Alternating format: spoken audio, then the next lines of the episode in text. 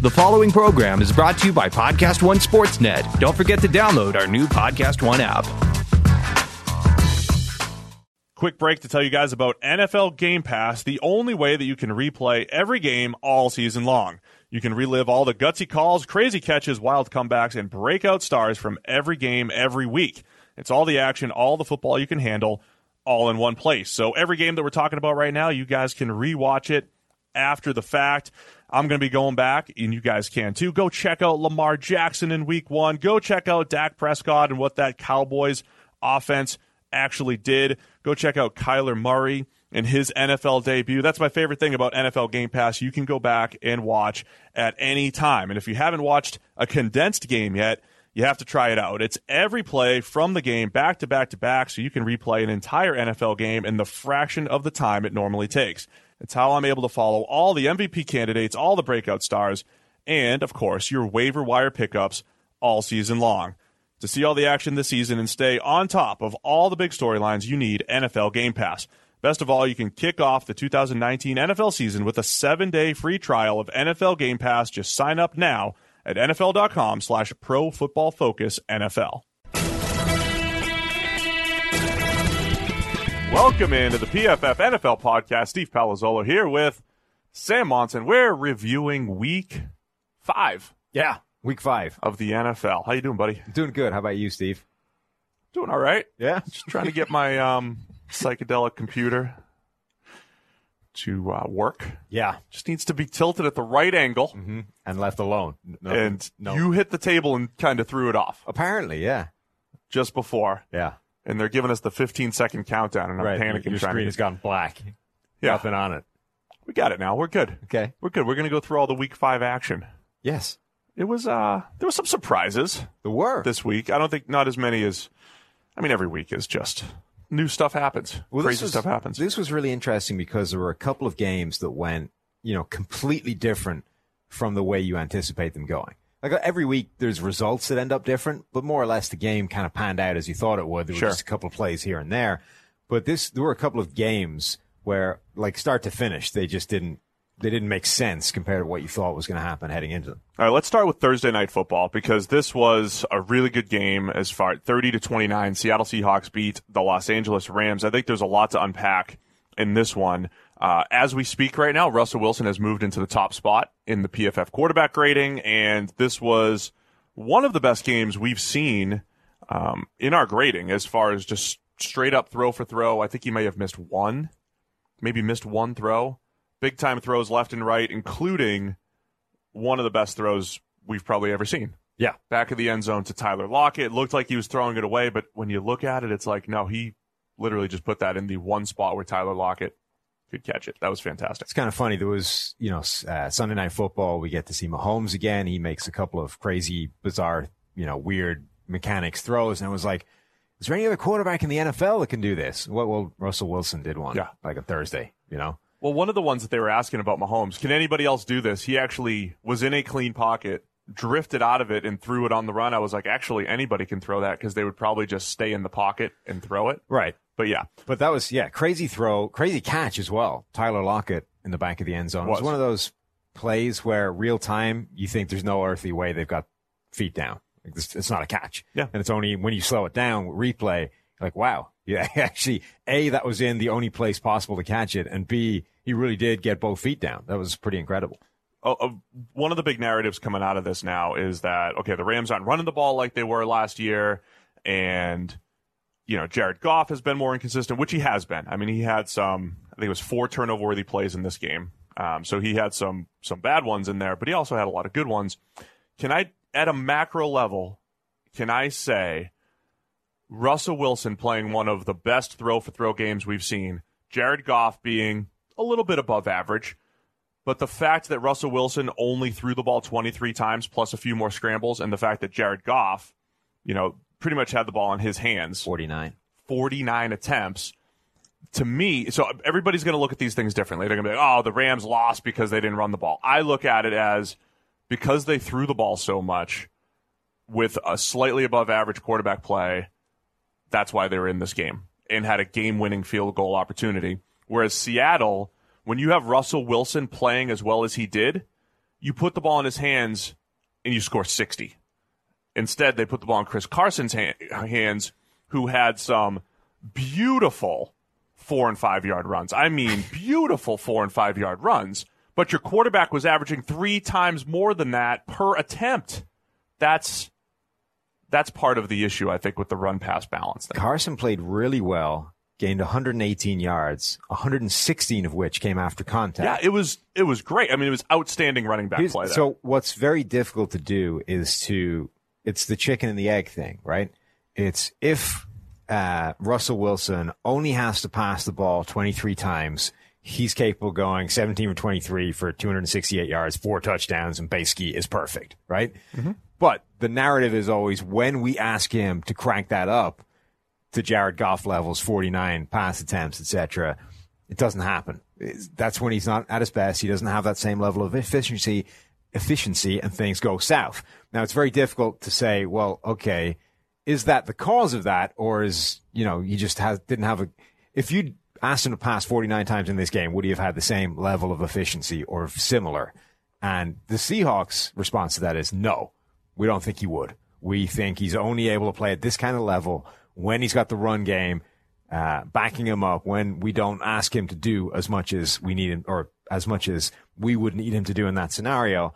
Whereas we would kind of say it's like the uh, the low sample size situational pass rush, pass rusher stuff. It's like, I mean, maybe he can't do it with the bigger workload, but you kind of owe it to yourself to find out because if he can, it's way more valuable. and they but they feel like they found out. There have been stretches of his career where they put more on his plate. And I think here's the thing. Like, yeah, so if you if Wilson had say 15 more pass attempts, chances are he's not going to grade at 96 the way that he did. It's very tough to sustain Right. that level of play. He's going to miss a few more throws, he might take a few more sacks, might even put the ball in harm's way and turn one over. I think the thing is, so Jared Goff played an uncomfortable, inconsistent game that led to 29 points that should have probably been 32, right? It was an uncomfortable game. So the uncomfortable games passing the ball a lot where it's like, man, you missed this one, you missed that one, we fell behind the chains on this this one or that one, still led to a whole bunch of points. They did, but then it's also very hard to. Um, well, no, it's very easy to, but you shouldn't forget about the turnover worthy plays that could potentially have made that look an awful lot worse. Like late in that game, yeah. I was texting you. I was like, "Why is Jared Goff trying to throw interceptions? That was the old multiple plays, misread of cover two, like you showed a Cal. right? And multiple plays where the ball is left inside, basically towards a defender rather than the receiver he's aiming at. Right. Like if you know if two of those get caught, it's looking a lot worse. And suddenly he's not even you know it's not close. The Seahawks end up walking away with that with a couple of late scores because the Rams just turned the ball over a couple of times. That's fair. A lot of people pointed to the fourth and one just before the half. Uh, the Seahawks kicked the field goal. And I forget who, it wasn't our guys who actually ran the numbers on this, but um, Uh, there was some other breakdown. It might not even have been this game, but it was essentially what is the percentage chance of hitting a field goal versus No, it was they actually converting the fourth yeah. and one. And it's just percent. It was just percentage chance. It wasn't even like, by the way, if you convert convert the fourth Right. and one, you've got this chance of scoring a touchdown, which is twice as much as a field goal. But just the percentage of converting a fourth and one versus kicking that field goal. And Pete Carroll went with the risky field goal, which everybody thinks is safe. Yeah, they so you know Belichick came out a couple of weeks ago and was asked how much analytics plays a part in these decisions. Said less than zero. Less than zero. I suspect with him, there's a degree of you know tongue in cheek comment there, whereas I think Pete Carroll is probably true. I think he is operating hundred percent by gut feel, seat of the pants. This is what I think through my years of experience is the right thing to do. I there's never been a number go near me when it comes to these conversations Yeah. um, which is interesting because we talked about Doug Pederson before. Frank Reich makes an incredible call last night in Sunday Night Football. Again, the numbers back him up as being right. Uh, John Har- Harbaugh has had a couple of past couple of weeks where it's like, yep, absolutely, numbers tell you that's the right call. Everybody is kind of saying, well, why did you do that? He basically comes out and says, do your own homework. The math says that's the right move. Right. Pete Carroll's just out there going, you know what? Back in 1997, I would have gone this way. So I'm think going to still go that way. he's going more based off of my emotions and this guy's doing this and that guy's doing that. And a lot of coaches talk about, hey, I need my gut to be involved there. And But I genuinely don't even think he's aware of the numbers. Like Oh, no, other I people, I other agree. people I think would do the same thing where they're like, all right, the numbers say this, but because of these sort of intangible things Yeah. that are happening in this game right now, I'm going to go the other way. I keep coming He's- back to he doesn't even know. it- you know, Eric says this. I've said this for a while too. Like when you are, when you're the defensive team. First off, I tweeted last night like stop celebrating third down stops against the uh, Eagles and Colts. Right? You make a third and one stop, and everybody's like, "Yeah, fourth down," and it's like, guys, they're going to go for it. By the way, you got to stop them again. Yeah, if the defense doesn't want you to go for it, then you should probably go for it. If the defense is breathing a sigh of relief, right, that you're kicking a field goal, then you should probably go for it. So anyway, the Se- Seahawks missed a field goal. The Rams um, drive down the field, score a touchdown just before the half. That was a game changer too. So again, at, I, would, I just want to say at a macro level, Russell Wilson played outstanding. Yeah. The pieces around him, him and Chris Carson both played outstanding. You know, and just felt like a game where when you have that type of performance, you should be scoring 45 or 50 points, right? So I don't know. We'll see what happens with that. Um, but Seattle, you know, looking pretty good Yeah. in the NFC West right now. They are, um, which is interesting because I think a lot of people expected them to fall off this year, given how good the Rams were last year. The 49ers have obviously been the surprise so far of this season. Um, and Seattle's still right in there Wilson would be our MVP as of right now, I believe. based on war. I, I haven't seen the war numbers, but based off how I know it's calculated Okay. um, on a play by play basis with volume being a factor, I think Wilson would be the guy. Um, he's our highest graded quarterback. I think that's that would be it. Plus, when you look at the fact that the O line around, like the, the pieces around him aren't great, that's a factor as well. Like if you were trying to put Brady in the MVP conversation, you'd be like, wow, he's got this. All of his teammates are doing great. They're going to share wins essentially. Aaron Donald against that offensive line is still an absolute bloodbath. Oh yeah, he was still he was still outstanding. Again, the But- guy, by the way, so as much as, you know, Donald before has been 20 odd sacks from an interior position, this year he's going to end up having like a million pressures and like four sacks over the season. Brandon Graham. Yeah. Sorry, I didn't quite get it. Wow. We got Siri on the show? Yeah, Siri just started talking randomly, Okay. untouched. Is she listening? Are you are you spying on me? She Maybe not we should have Siri recap yesterday's action. Well, they keep advertising that on one of the shows, right? Isn't it Monday Night Football? It's like, hey, you want to know more on football? Hey Siri, tell me about the Rams and Seahawks. The Seahawks should have passed more. The Rams meet the Seahawks on December 8th, 2019 at 8:20 p.m. Oh, they, got, they Okay. got a rematch on Sunday Night Football. How There about that? Can't wait for that game. Thanks, Siri. Yeah, we're live and very professional. What are you doing? Stop it. Unexpected guest, Siri, on the show. Should I prop her up? Yeah, why not? Let's just let's have her as a feature. Let's picture Harry. I mean, uh, Teddy. Teddy, yeah. That's Teddy. That's number Yeah, two. Get the right one. Let's get cake Come on. his face. All right. Anyway, Seahawks looking pretty good. So that was Thursday. Let me just come back to the now Rams we got really Sunday quick. to get through. Let me just come back to the Rams really Okay. quick. A lot of people are saying, "Hey, it's the run game, right?" The passing game, it's an uncomfortable passing game has led to them scoring like 29 points, 33 points the last two weeks. The defense has been a disaster. The reason why the Rams aren't running the ball is because they don't have the fourth quarter to run the clock out right now. Big part of it. That's why. Yep. That's a big part of it for sure. Also, remember that offensive line has not been good. and the offensive line has not been good. So they've got some some things to do. All right, let's go through the Sunday slate. Where do you want to start, Sam? Uh, let's go with one of the weird games. So, um, what are you calling weird? games that didn't go the way they should have gone? Let's Bear- start with Sunday Night Football because that was maybe the Okay. most bizarre game. Um, The body blow game. the body blow game.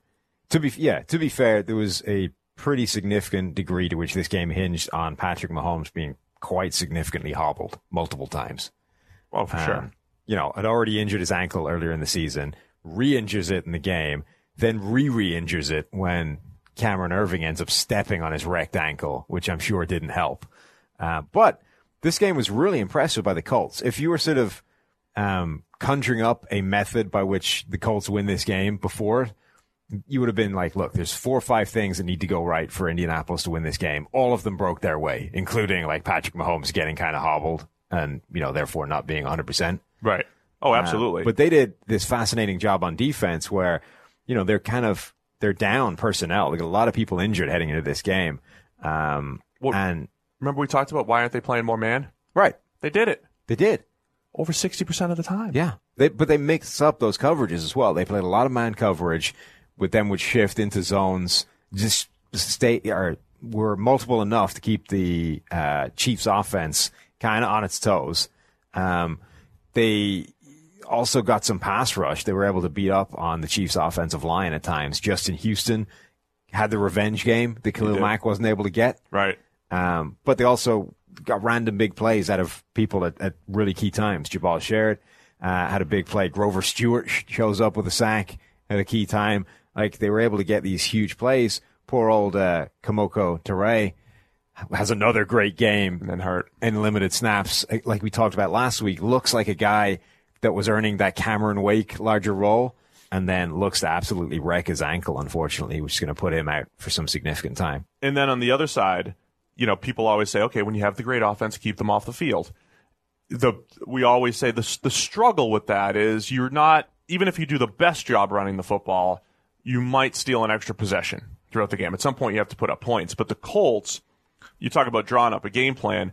If you knew you can get the type of run blocking effort that they got from the offensive line, and again, Chris was like raving about Quenton Nelson, and he was right. Yeah. Yes, I mean he was destroying people.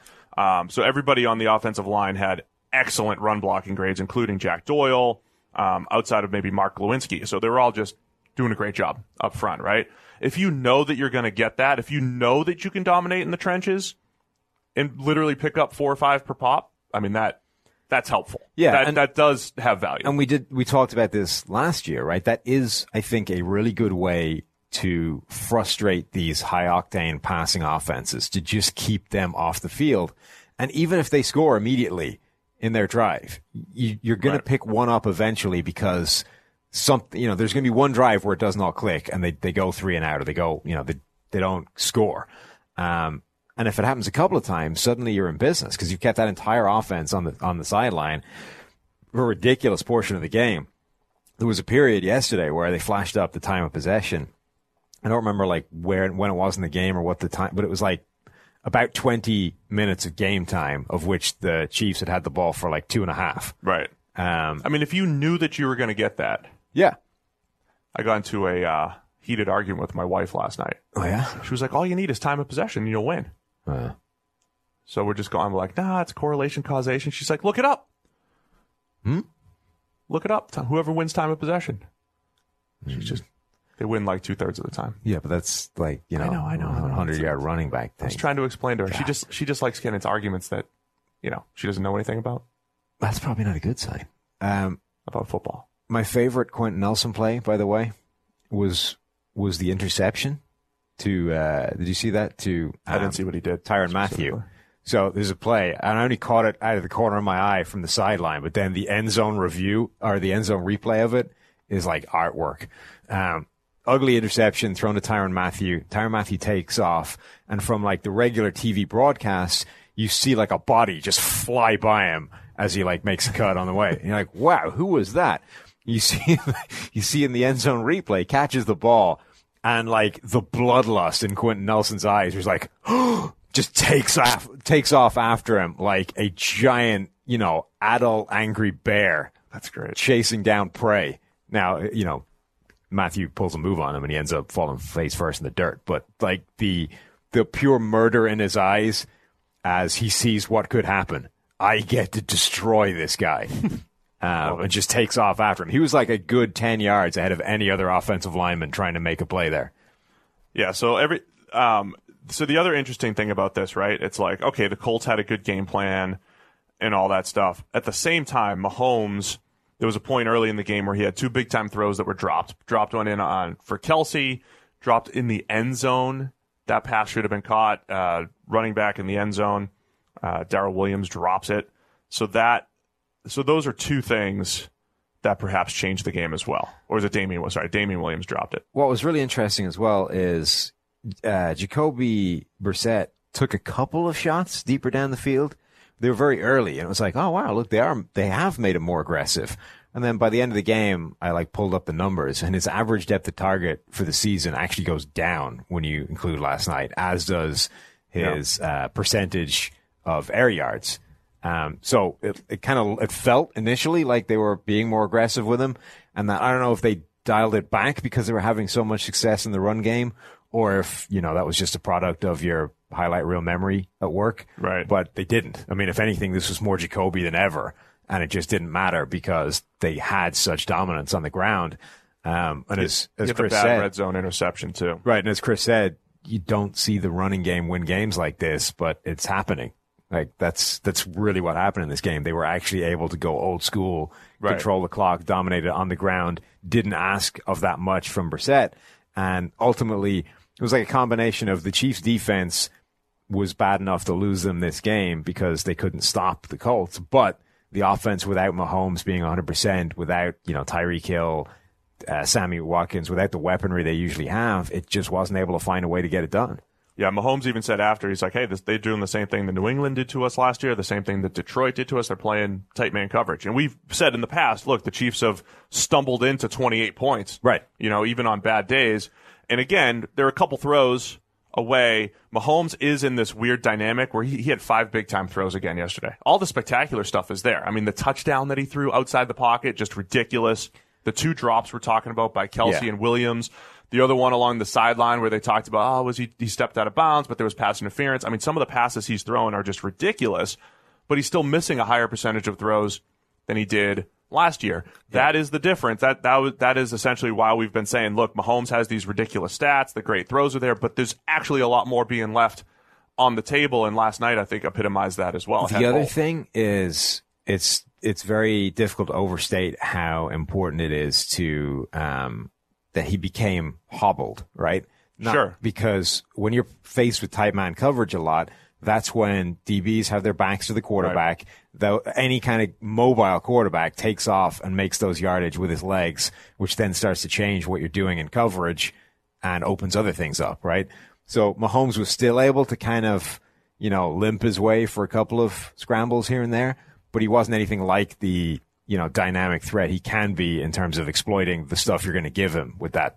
So when he became fairly significantly hobbled later in the game, I think that definitely helped or prohibited his ability to make that kind of comeback. There was there was one play he was under pressure. It reminded me trying to play basketball. Like in his head, I think he was like slide left, and then he just didn't move. Huh. Yeah. That's what it felt. I could relate. Yeah. Let me relate this to be. Let me relate Patrick Mahomes to be real quick. you should. Yeah. Do you want to know my degrees of separation to uh, Patrick Mahomes? Yeah. Yeah. Yeah. Other than interviewing him a couple years ago, that disappeared. Yeah. What do you got?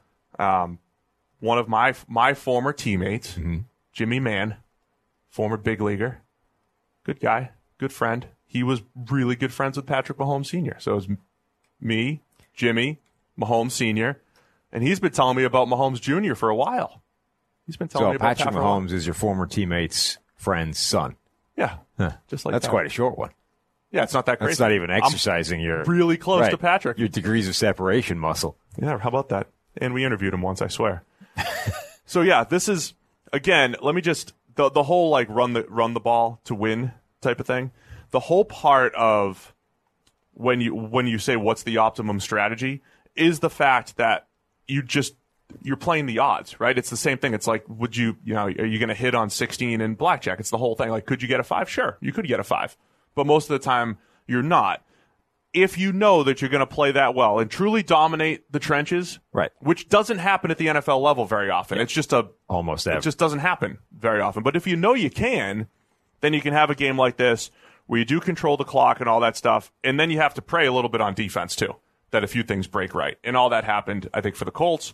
I mean, good job by them given how beat up they were in the secondary, game plan oriented, man coverage type of game. I mean, a lot of stuff went well, and that was despite. And Brissett did not play well at all. I also really um, I love the uh, the fourth down decision thing that they they pulled up in this game. Yeah, um, because it was such a good one. But the thing that I love the most is that kicking the field goal and going up by another three points actually decreases your chance of winning the game. Yeah, So absolutely. tacking another three points on makes your chances of winning this game lower right. if you use the math because Crispin uh, phrased it perfectly as well because you give the hammer back to the other team and you're still only And one they score need up a touchdown, so they're going to use twenty five percent more of their downs. and you're still only one score up. You haven't made it a two a two score Right. game. You've only pushed the advantage out from three to six.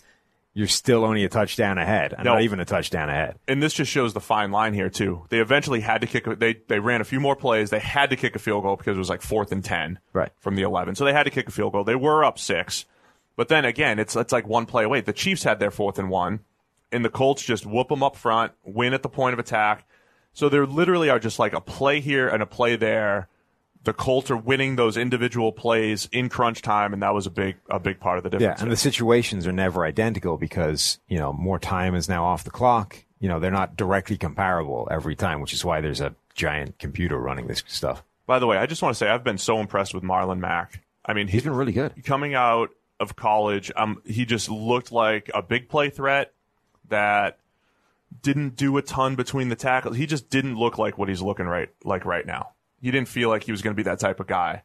But he's doing a really nice job of running at through contact, making guys miss when he's got opportunities, all that stuff. I mean, he's, Right. he's run the ball really well. But again, dominant offensive line. Yeah, that's helped. which that's gonna help. absolutely. It's helped. like you know, some. I think it was Ian Rapoport, and this isn't meant as a slight on Rappaport, but he tweeted during that Seahawks game, you know, Brea, breaking news when Todd Gurley's got a bit of run blocking, he's still really, really good. It's like, yeah, but the point is that applies to basically every NFL running back in the league right now. If you give the guy some blocking, he's really good. The problem is when the blocking disappears, that guy looks like crap, and everyone's like, "Where's Todd Gurley gone?" Nowhere. It's just that the blocking is worse. So with Marlon Mack, it's like, yeah, he's looking really good. He's exploiting what's there. On the other hand, we've just talked about how the offensive line crushed the Kansas City defense, and Right. therefore the running game was dominant. Like if you'd put pretty much any other running back back there, they probably would have had quite a lot of success on the ground again. You're making our point. Yes. As we say. Um, real quick, if you're Mahomes, you got to stay healthy. You Yeah. changing your playing style at all? Making a few more throws within the pocket? It's like, I mean, he just seems to have. When you injure an ankle, it seems to be. I just maybe it's just relating it back to me. Now I'm I'm Patrick Mahomes. You're basically the same right. guy. If you roll your ankle, it always feels like you're more prone to do that again. And I don't know if he just like it was already injured, it got caught again, and then he can't. I'll just say for Cameron Erving, then stepping on it. I'm amazed because th- that's like three times this season he's gotten up and looked like really hobbled, like Yeah. he can't even walk, and then he gets back out there and he just keeps playing and he's fine. I mean, these these dudes are tough. Plus the ability, like the capacity the tape has to fix problems, is pretty substantial. And whatever else they're You can, putting on yeah, it. you can tape up a joint basically rock solid and just say, all right, hmm. it's going to hurt a lot, but it'll. Tape it up. it'll hold up. All right. It's functional. You can also see when teams do such when the, when teams and the Colts had a few plays like this where they did such a good job bottling him up, and his eyes start to go like, "Hey, I'm going to go." No, wait, I got the passing lanes. I mean, I got my my rush lanes are, are blocked. Yeah. teams do. They, the Colts had a few nice rushes where they did that. You you stunt into the holes, that type of thing. Can we go to another one of the weird games yeah? What do you think is the in? London? That game was weird. Yeah. Um, Bears Andrew at- Siciliano could not stop saying London during the broadcast. oh yeah. It was like every single time we had to go to this game, we had to mention London. Um, this is the game why we didn't write the is Chase Daniel better off? Uh, Are the Bears better off with Chase Daniel? Right. It's like, let's hold it at least another week, please. Um, Khalil Mack, one hit, the end. No sacks, no pressure, one hit. That's I wasn't, I wasn't expecting. That's all he had. How did that happen? That wasn't supposed to happen at all. Maxx Crosby had a sack and a hurry. But it's not even, I mean, yeah, completely nothing. Maurice Hurst had two sacks. He was the best pass rusher on the field. Well, we Both saw sides. that coming. We knew that. Um, yeah, I wasn't expecting Khalil Mack to get shut down. Um, but yeah, the the other so Khalil Mack getting being completely shut down is one part of this story, and then the other part was Chase Daniel kind of stank again. Yeah. Um, Bad turnover. So the, the last play, the receiver stopped on the route, but if he ran the route that Chase was throwing, the corner, still probably picked off by multiple play, players. yeah, and So, then and he completely misread the underline line. right uh, threw the ball right to a linebacker. And the thing is, even if the linebacker hadn't been there, that was looking like a pretty ugly contested pass it was, yeah, deep Um, dig where he just completely didn't see Morrow. But the the other interesting thing about Khalil Mack getting shut down is it's not like usually when you're when you see such a an obvious one guy's going to win thing and it doesn't happen, it's like all right, what else happened in this game to to prevent that from happening? Because there's no way he was just blocked. You know what I mean? Um, so usually it's like a time to throw thing. You you pull up the numbers and it's like, oh, the quarterback got the ball out on average in like 2.1 seconds. right. But that didn't happen. Derek Carr took an average of 2.5 seconds to get the ball out of his hands, which is not even fast. Um, So they did just find a way to block Khalil Mack. Carr did make most of his throws. He had Carr had two throws beyond ten yards. Sure, that'll help, but it's not like he was getting the ball out in a fraction of a second. Like Mack had some time to work here and wasn't able to get it done. Carr was 19 for 22 in the zero to nine yard range. 19 for 22 in the short area range.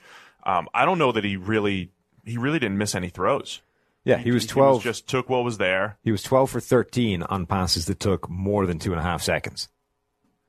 Yeah, and those were just longer developing checkdowns and rollouts and stuff like that. So yeah, I mean, it was this really controlled pass game for the Raiders. Couple, uh, you know, we're not more talk about running backs again. Josh Jacobs had a really nice game, despite me benching him on my fantasy team. Huh? How about that? Tell you what's Did really you interesting too. Tell you what's really interesting about the Chase Daniel thing, right? Is that so this Bears fans are just mad at us every which way, right? It's like Trubisky's been playing badly. They're just mad at that because their entire wagon is hitched to Trubisky, right? Right. So then it's like, all right, Trubisky goes down, Chase Daniel balls out. It's like, well, they're mad at us for saying that they might be better with Chase Daniel. Were they mad? Or are you just making that up? No, no, they were mad because Trubisky, their wagon is hitched to Trubisky. So if you suggest that they're actually better off without him, they're going to be mad, right? So if you suggest, like Mike Renner did, that Chase Daniel was an upgrade over Trubisky, they're mad, right? Now, here's scenario three. Actually, Chase Daniel may be worse or as bad as Trubisky, and now you're just screwed across the board. Is that better? So that's what's played out here is that the mad Bears fans who were mad suggesting that Chase Daniel might be an upgrade over Trubisky are now satisfied because actually, haha, Chase Daniel is still not very good. I saw a great scenario. Only now you have no quarterback because both of them suck. I saw a great scenario. I hate stealing it because I just randomly saw it on Twitter. Uh-huh. See who they should trade for? Uh, Nick Foles. Yeah. Nick Foles, who everybody should trade for. I've seen like four trade scenarios for Nick Foles yeah, in the I know. last I know. 24 hours. everybody's- Oh, Minshew's taken over. I, I wouldn't hate. I mean, we'll talk. We'll get to Minshew in a minute. He's got his own issues, but man, he still has some of that. Like, it kind of like people are expecting him to make that comeback. But here's right? the the ironic thing about the Bears now is that all the way along, like the overall picture has been kind of okay, even though the quarterback situation is a mess. Yeah. Because like you have a good play caller, Mm-hmm. you have a good situation around him. Your defense hasn't really regressed; it's still pretty good. So if you just get some viable quarterback play, you're still in business. Right. And whether that came from Trubisky or Chase Daniel, it didn't really matter. The point is, somewhere there is potential for a better outcome.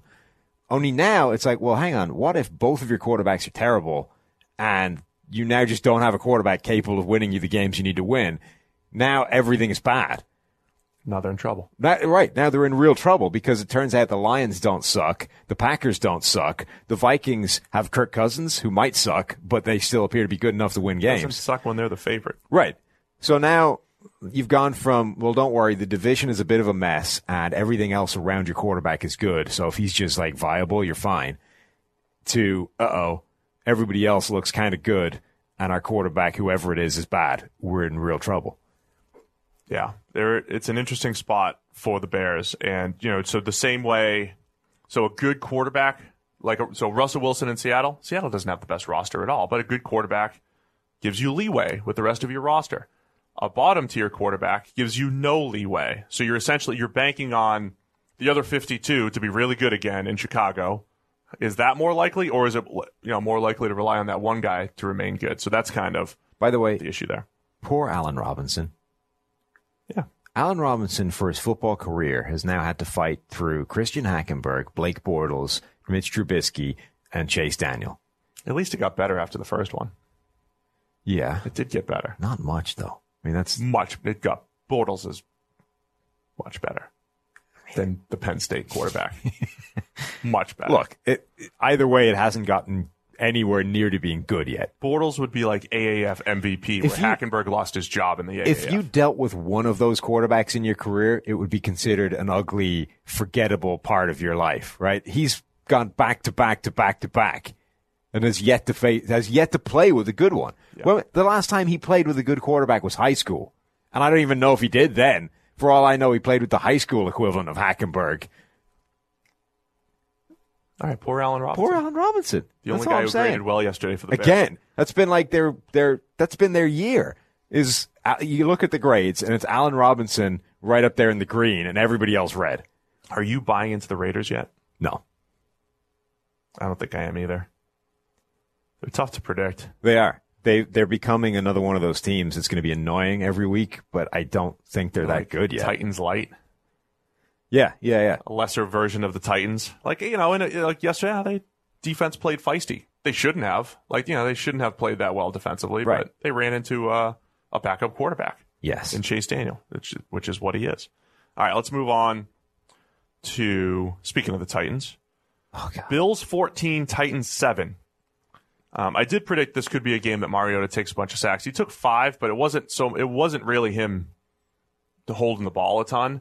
It was just when Buffalo got pressure, they finished. I mean, they they turned it into a sack. They didn't have a ton of pressures, but they had five sacks, three of which came from Jordan Phillips Yeah.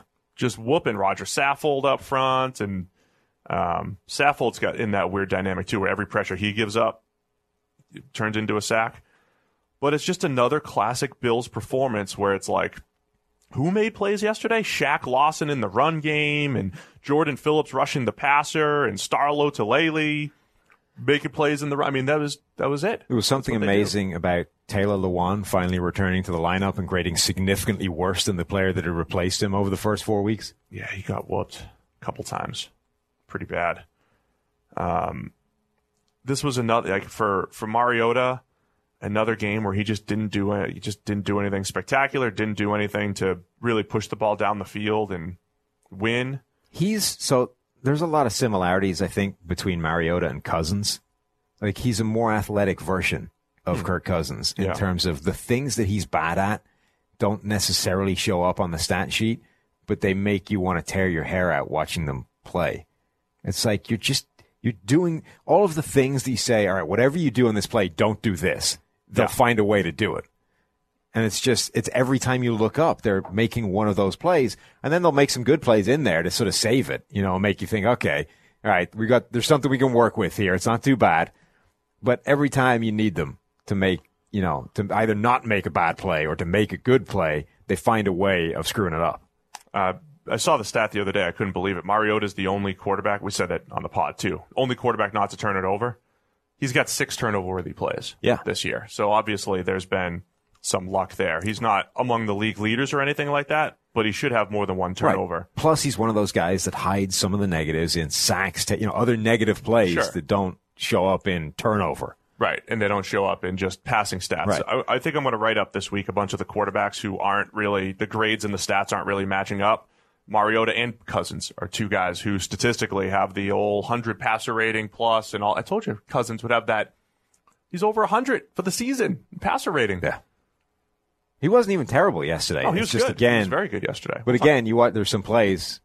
Yeah, we'll get to that. Game. We'll get to it. But um, anyway, Mariota sacked over 20 times. I mean, there's a lot going on there still. They're just so inconsistent. Yeah. Cluster three quarterbacks, man. You don't know what you're going to get. Why did I pick the Titans in this game? Uh, it's hard to tell. I should have. I should have known. Uh, Josh Allen, another game where it was a lot of a lot of short stuff. He did a pretty good job with that. A lot of um, underneath stuff, yards after the catch. Had a really bad outside the pocket interception again. Like he's going to get himself hurt again. 72 completion percentage, which is not what you would expect to ever see from Josh Allen. Well, the thing is, as we said, even like he's completing passes, he's still not accurate, Bills fans. Um, but he's had he's completing passes. He's been a little bit more accurate this year. Um, but again, you're not getting the big plays from him. I mean, they they scored 14, and I know he made a few plays with his legs, and you know he comes comes through in the clutch and all that stuff. This is kind of the concern, right? Is that are they repeating the are they repeating um, Cam Newton plan two? Right? Plan A, plan one was let's give him a bunch of six foot five receivers that he can't possibly overthrow. Right. Turns out that doesn't work because those guys can't separate. Plan B, plan two was all right, let's get him a whole bunch of shifty underneath receivers and we'll turn him into a high percentage underneath passer because those are th- those throws are easy. Let's give him the easy throws that way he'll be more efficient. Only it turns out that the problem is he's just fundamentally not accurate, so he'll never be as good at that as a quarterback that is. So it's just a bad way of trying to maximize what they do. Plus, when you ask them to do that, it takes away all of the things they are actually good at. So it like it hurts you twice. It, it plays to his weaknesses and takes away his strengths. It's just a dumb way of trying to do it. So the Panthers progressed to option three, which is let's just get guys get open because that's the easiest way of you know Yeah. making them. So are the Bills stuck in Plan B of the Cam Newton playbook? I mean, John Brown's done a pretty nice job, and Cole Beasley, but Cole Beasley's just worked. the I think personnel wise, it's they've got they're they're at Plan C already. Right. Personnel wise, they've got the right group of guys that can that he can actually run and get open. It's just that from a like game plan point of view, they appear to be sort of trending towards Plan B. I got to ask you a question that I don't know the answer to, and I probably should. Okay. When Josh Allen is so he was announced that he passed concussion protocol on like Friday or Saturday. Yeah. When you're in concussion protocol, what are you allowed to do? I believe there's so there's stages of it. So on like Thursday, he had he was in like level four or whatever it is of the concussion protocol. But like you're allowed to like read the game plan, right? Like, Yeah, what, yeah, What but things I- are you limited to? I believe there's a certain stage at which you can return to practice. okay, so he would have had a few reps, I believe so. probably. Though I don't know the answer to that specific question. Either But I- way, again, I don't want to trash Josh Allen because he played well. He was it was, right, it was a good game by Josh Allen. One bad interception. He's done a really nice job throwing at the intermediate level, other than the Patriots game this year. Um, but everybody's been bad against the Patriots. So, um, you know, the Bills are riding this formula: play defense, and if you score 14, you got a shot to win, yeah, and they did against the Titans. Yeah, that was de- that was kind of a depressing game, to be honest. A little downpour. in the middle Speaking of it. of depressing, uh, Luke Falk played football yesterday, yeah, he's bad. and it was it was, was rough. horrendous. It was it was Um, rough. That featured two of the most spectacularly terrible plays I've ever seen from a quarterback in the same game. Yeah, The first one was fourth and one, where he somehow just threw the ball right to a linebacker trying to escape like bootleg pressure. I Right. think it was Brandon Graham was coming at him, and he just like "Ugh," tossed the ball straight to a linebacker in the flat. Uh, was that a pick six or was it just a pick? Then later in the game, he just like dithered in the ball and allowed a guy to run up and take it off him. Literally, it was a fumble six because he was just like goofing around in the pocket. A DB just ran right up to him, went yoink, grabbed the ball, and just took off. it's like, come on, what are you doing? Yeah. There was another horrible like airmailed interception that like wouldn't like compared with the first two, it just doesn't even it barely deserves mentioning. But in any normal circumstances, that would be considered a horrible turnover, uh, worthy of derision. But like genuinely, they might be better giving the ball to Le'Veon Bell every play and just saying, look, if you feel it, toss it downfield. If not, just pound it up the gut. What's the worst that could happen? they're overmatched. They genuinely might be better off just running that game plan. I They're mean, this was that they was just Sam. miserable. They need Sam back. I mean, Darnold should instill some life into this offense. The offense as a whole is not good. Luke Falk. I mean, Trevor Siemian is better than Luke Falk right now. Overall, um, sure. Trevor Siemian had trouble moving the ball with you know For the brief with this offense, got broken. right? And then you know Falk just gonna The- have some trouble. The the Eagles pass rush was too much. How many different guys had sacks? Lot Three, four, five, six, seven. Seven different guys had sacks. Two of which Orlando Scandrick making plays everywhere. Yeah. So I saw a bit of that yesterday. So if you have a kind of leaden-footed offensive tackle that struggles with speed, you should genuinely just line a DB up as an edge rusher and say, "Go round him." And I think a few that- teams are starting to do that who had that really nice move that I was watching? on Sunday night against uh, Yeah. Erving. Oh, that's what. Yeah, it was, Yeah, yeah. oh, it was Kenny Moore. Right. Kenny Moore had that really nice right around him, dip Yep. move, like clean, yeah. beautiful pass rush. But I think teams are actually starting to do that, which is look, if this guy's not like, it's not a, Like Derwin. it's an obvious pass rushing situation. What does it matter if the guy is only 210 pounds? Like he's still going to get around the tackle. because if you're a tackle, all if you just get to a landmark, then the little speedy guy has to go nine or ten yards behind you. Yeah, but they're too slow to get to the landmark. That's the point. You're going to beat them to the spot.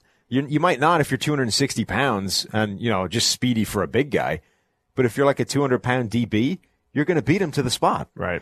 Um, particularly if you don't do it that often, right? Like if you just show up every now and again, and he's not used to playing that every single play. Well, the thing is, here's why it's not the worst thing in the world. Because a lot of times you have a defensive end, and then when you bring that slot or you bring somebody outside of him, the defense Right. defensive end will stem inside, and he'll be one on one with the guard. So that was that was uh, well, particularly if you line them up that way and you don't, you're not certain that guy's coming pre-snap. There's a little bit of a hesitation Sure. when you move in, inside to out, right? Right. So it's I start off on the D end, and and then it's oh he's coming inside. So's the D, the DB's coming as well. Now I have to move outside. You're already half a step behind. Right. So that screws you right from the get go, which is how um, whoever it was that took the ball away from uh, Sam Darnold, got, or not Sam Darnold, Luke Falk, got screwed.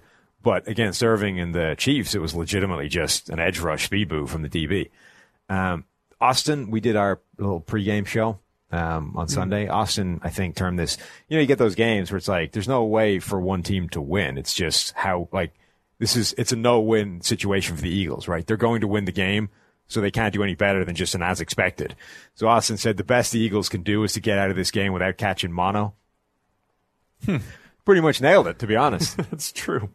Somebody suggested you rekindle your 10 sack Brandon Graham bet on the basis that he got three of them yesterday. Yeah, that's not happening. What is that? Is he, where is he at the season now? I think three. yeah, three. He's at three Well, all right. With, he's on um, track then, right? with 33 pressures. So he's on, Look he's at on week pace. four. Look at week four. Yeah. That's that is the brand. Week four against Green Bay. Yeah. Zero sacks, zero hits, 11 hurries. But now he's almost exactly on pace. Three sacks through five games. That's 15 after 15 games. You don't play Luke Falk again. Uh, he doesn't need to. You do. Yeah. You kind of do. There's got to be somebody else crappy on his schedule. I mean, is there anything better than here's Aaron Rodgers in week four? You're going to hurry him like crazy, but there's no chance you're actually going to sack him. You're never going to take him down. How many? So he had how many pass rushes in that game? How many do you think he would have needed in order to get a sack on uh, on Aaron Rodgers? So Brandon Graham 50. rushed Aaron Rodgers 49 times Oh. in that game. I guess not. Hurried 60, him, hurried, 70, him, hurried him 11 times. How many would he have needed to ever sack him? 75. 75. Yeah, whatever. I don't know if he'd have got home then. All he didn't even hit him in that game after 50. Like he might have needed like 125 rushes to get him once. Hilarious. So you're not you're you you don't believe anymore. Nope. Well, at least you learned the lesson. There are numbers, there are things that regress to the mean, and then there are outliers, Sam. Correct.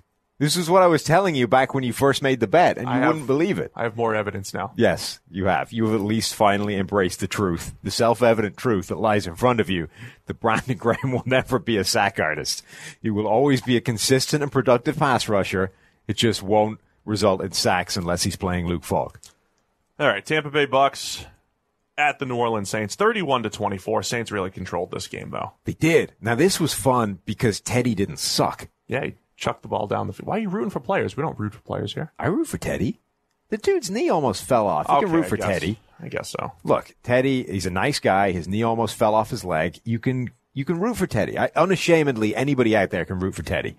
Um, and it was starting to bum me out that the guy had turned into this like worse version of Alex Smith, where it's like you're pathologically conservative and you're not good enough at the underneath stuff the way Alex Smith was to make that like a viable pathway. He was dropping big time throws, back shoulders and up and over defenders and deep out. Teddy, yes, sir. Yeah, yeah, yeah, yeah. He actually started attacking deep and hitting them. Yeah.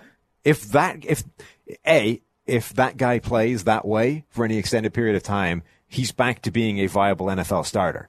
Like whether it's in New Orleans taking over Drew, for Drew Brees eventually, or whether it's somewhere else, like he's back to legitimately being an option for somebody. Sure. which he wasn't the last couple of weeks. Like that was a kind of all right, maybe we can win that way, but we don't want to. Like you don't want that.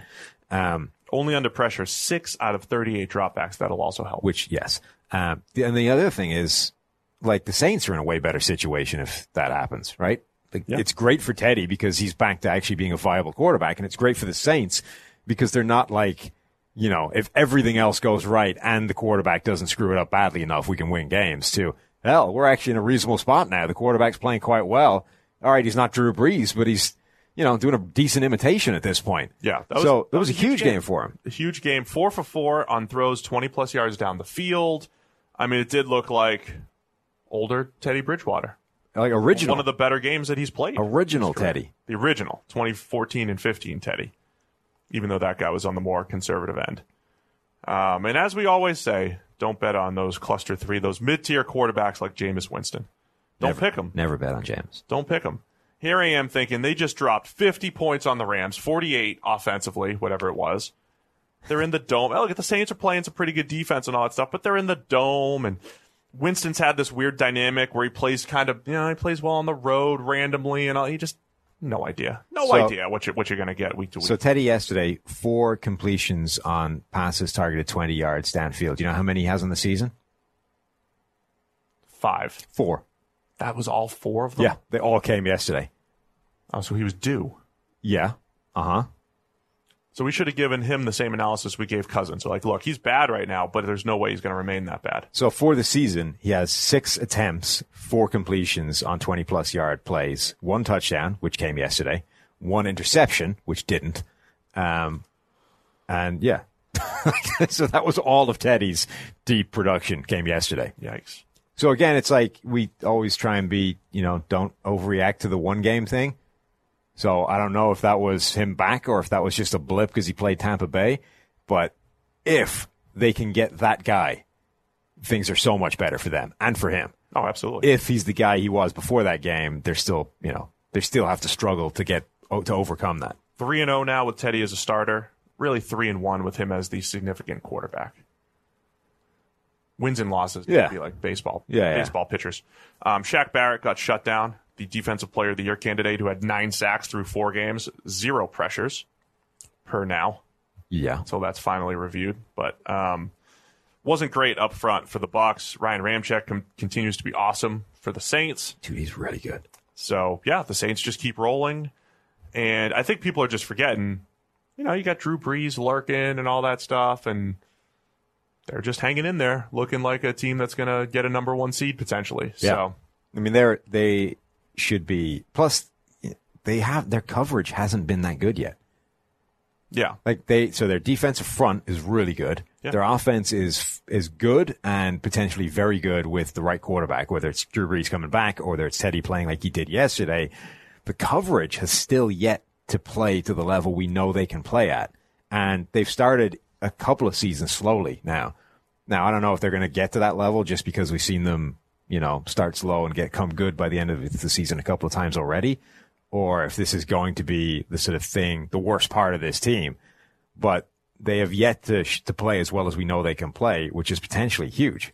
they got a huge game from Malcom Brown. Remember former Patriots Yeah, defensive tackle Malcom Brown, one of the best pass rushing games he's had in his career. Marcus Davenport's playing some really good football. It's kind of the opposite in New Orleans now. It used to be Cam Jordan and nobody. Now they're getting contributions from a bunch of different areas there. So So in in the tally of receivers that Marshon Lattimore cares about covering, apparently Mike Evans is in the cares about cares. column. Yeah. Uh, care. Mike Evans, I don't think had a catch yesterday. Correct. uh, I didn't see. Um, and was largely covered by Marshon Lattimore. So Nuke Hopkins doesn't care. Amari Cooper cares. Mike Evans cares. Apparently it's division games uh, and Dallas. Just Division day games in Dallas that he You're cares really about. Mm-hmm. starting to figure it out right now. All right, Minnesota Vikings 28, New York Giants 10. the Kirk Cousins bounce back game. So Kirk Cousins is great at bouncing back against bad teams. Yeah.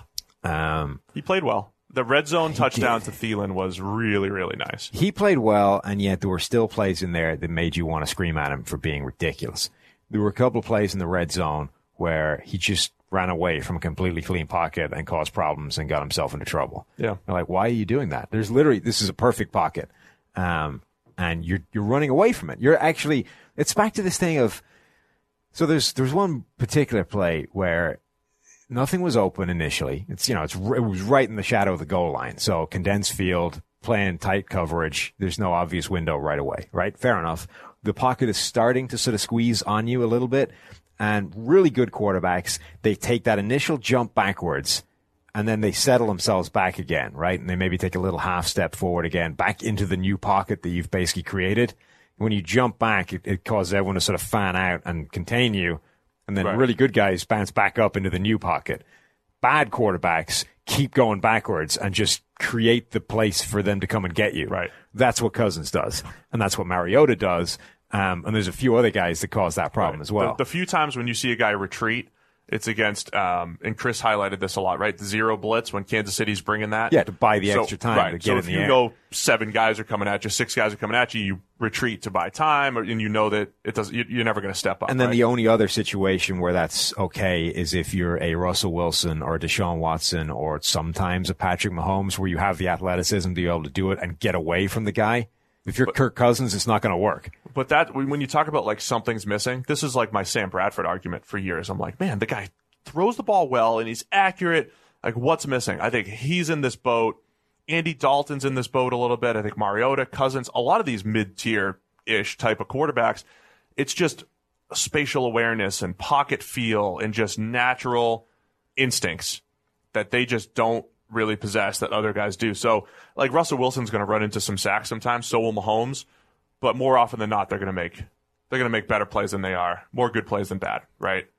Cousins and those guys are going to, yeah. But it's just the understanding of what that does. Like I said, the, the best quarterbacks understand that when you take that initial jump backwards, you can reform the pocket. Aaron Rodgers is like a like a a master at this. The guy's a magician, where he will he will constantly reset his own pocket by the way he moves around. But he also still sure takes but, too many sacks. Yeah, yeah, well. but that's because he holds the ball on for an age. But he is able to reset and manipulate a pocket better than any quarterback in the NFL.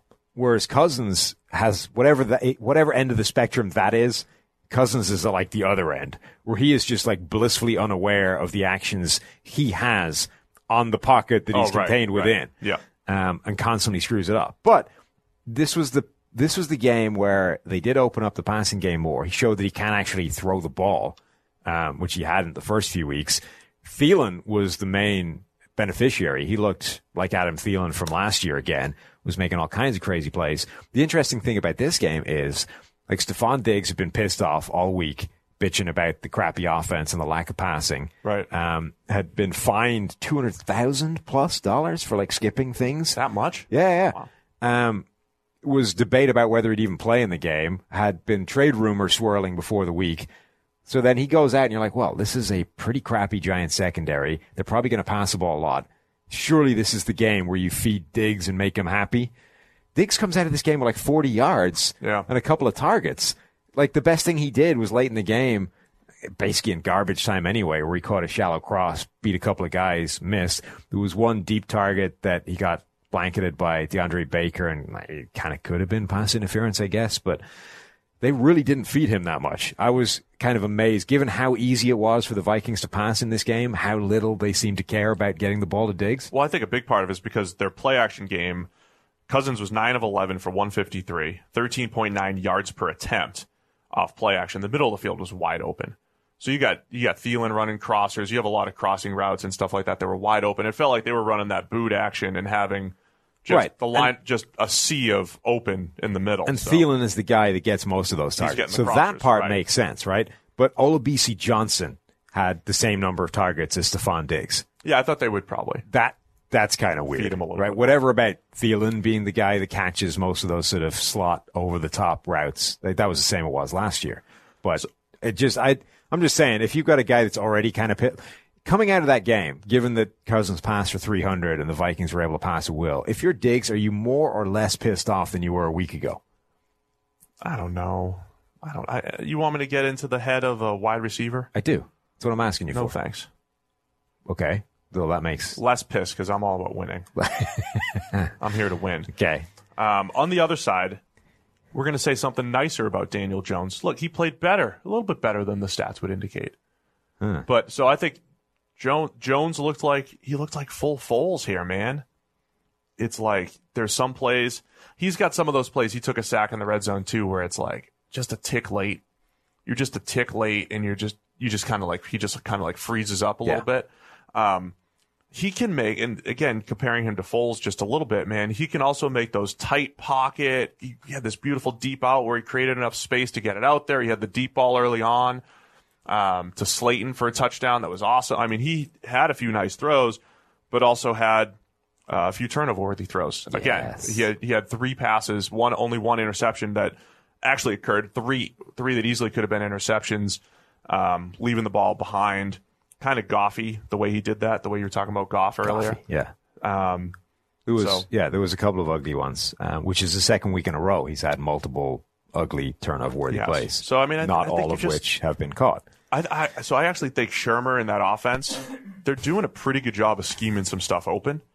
Um, I've been impressed with some of you know some of the opportunities that they've had. I just think we've got an inconsistent. He's a rookie, yes, but I think he's going to be just an inconsistent quarterback. Yeah. And there's some really nice plays under pressure, and then there's other ones where it's like, man, why are you doing that? I mean, it's just highlighting the absolute idiocy of everyone that was wanting to crown him after a week. We don't have any idea what Daniel Jones is yet. All Either that- way. all Like, that said. he's, he's shown some really good. He's shown some really bad. And we'll figure out where in the middle he lies. Tough Vikings defense, and then he's going to come back Thursday night against New England. So Yeah, uh, their defense, the Vikings defense, uh, looked really good. I was thinking this during the game, but the return of Mike Hughes is absolutely huge for this team. yeah, Um, we talked about before about how they don't, they're struggling outside of base defense. They have real problems in the secondary. They don't really know who's covering the slot yet. They've had, you know, uh, Jayron Kearse. They've had Mackensie Alexander. He's hurt now. Um, and then Mike Hughes is the guy that I think they want to win that job coming back. He had a really good game yesterday. Um, Xavier Rhodes did not, although he also got kind of hosed on what was a pretty ridiculous pass interference call in my eyes.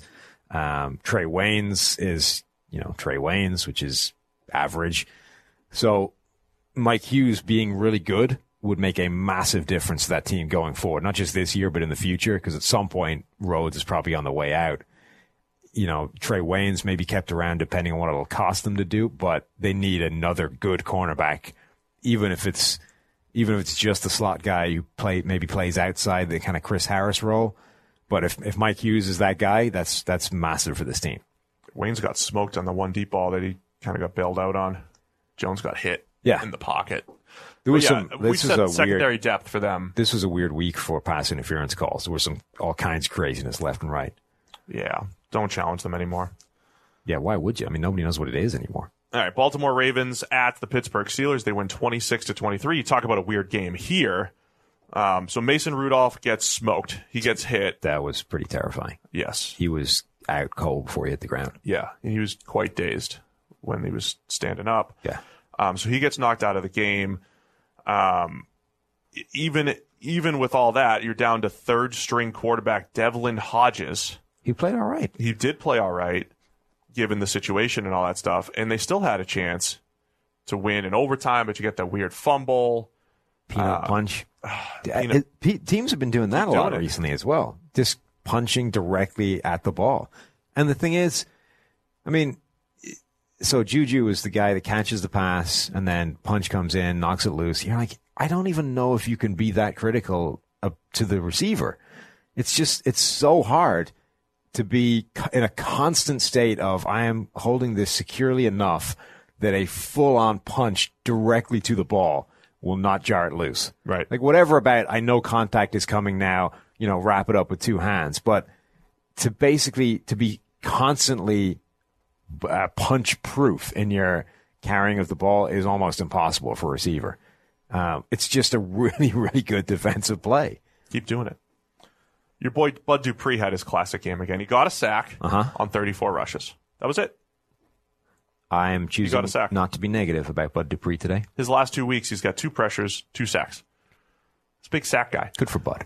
Yeah, so I think you know Pittsburgh defensively they they're they're, they're playing tough, man. They're they're hanging in there. Minkah Fitzpatrick still missing tackles, two more. Um, they're just they're just so hit or miss week to week, right? Yeah. Pittsburgh very dependent on who they're playing. Lamar can't. He's I don't want to say he came back down to earth because we thought he played pretty well last week in the loss, but la- this particular game again misreading underneath coverage. It's uh, some unlucky interceptions, some bad interceptions. I mean, it's um, you know, Lamar's kind of fallen into what we expected him to be as a passer, still adds a ton as a runner. Uh, this can't help but feel like Baltimore is going to be in the race a lot more than you know, people are waiting for Pittsburgh to like make a move here. Is are they going to make a move in the AFC North? I feel like Baltimore's going to be in the race, but they escaped this one. Yeah. they really did.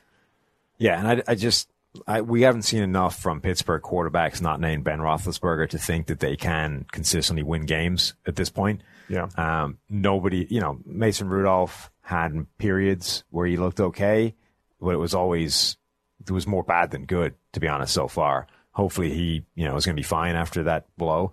Um, Devlin Hodges looked okay, but okay, right? He wasn't amazing. Um, it was always kind of let's just do this and hope it gets by. So like until until Roethlisberger comes back, I don't know that they have enough firepower to keep pace with teams. Oh, I don't think so either. but they'll be playing Miami on Monday Night Football That'll in a few help. weeks. That'll be great. Hey, Ronnie Stanley's still playing some great football for Baltimore, so keep an eye on him when he's playing. He's playing great. Left tackle. Yeah. Um, so Baltimore played a lot better defensively as well. We've been saying how inconsistent they had been uh, in the secondary. It was a better game, but how much is that? Yeah, you got Mason, you got Hodges, and all that stuff. So uh, Baltimore escapes. Let's touch on the Cardinals coming into our hometown of Cincinnati and picking up their first win. Yeah. quickly. In a game that ended up way closer than it should have been. Oh yeah, a couple big plays down the stretch there for the Bengals to make it close. Probably the best, well, the best game that Kyler Murray has played so far. Uh, you know, Arizona just won this. In the this is another win in the trenches game too. Yeah, I mean, this is the first game that basically the entirety of the Arizona offense graded well. Yeah, they did. Like the first game by, you know, the first game where that was even close to being true. Kyler didn't face much pressure. The uh, the run blocking was fantastic for the Cardinals. You know, David Johnson averaging over five per carry. Then you get Kyler picking up 93 on 10 rushes, only three of which were scrambles. So you know, you've got this. This is one of those games, and you get Chase Edmonds picking up eight and a half per carry. This is one of those games where it's like, okay, if you're running the spread offense, and it's like David Johnson's a playmaker, Edmonds is a playmaker, Kyler, all these, they're all getting involved, and this is kind of the way you draw it up. Uh, Kyler made a few really nice throws down the field. There's a lot to like about this game. Here, what I liked is they got their what we saw in the preseason was like the slot fade game. You saw that they they lined David Johnson up in the slot a few times, ran fades and back shoulders to him. That felt like um, that was a, a way that they were going to create big plays in the preseason, and we finally saw that. Yeah, and the other thing, it's worth sort of just recapping the personnel that the Bengals are currently playing with, particularly on offense. Left tackle Andre Smith, left guard Michael Jordan, center Trey Hopkins, right guard John Miller, right tackle Bobby Hart. So that's reasonably disastrous from an offensive line point of view. Auden Tate played 66 snaps at them for wide receiver. Um, Damion Willis played 40 snaps at wide receiver. Stanley Morgan Jr. played three snaps at wide receiver. Like they just they just don't have talent on offense right now. Anyone that they have that's talented is injured essentially, except for Tyler Boyd. Um, and like I mean, there's a degree to which you just have no shot. You know what I mean? Yeah. When you get so banged up and you didn't have great talent to begin with, like you're there's you've no chance. It's not going to happen. So the Bengals have no chance. Pretty much. I They also have they have to play the Dolphins this year too. well, that'll help. There's always a chance when you're playing Miami.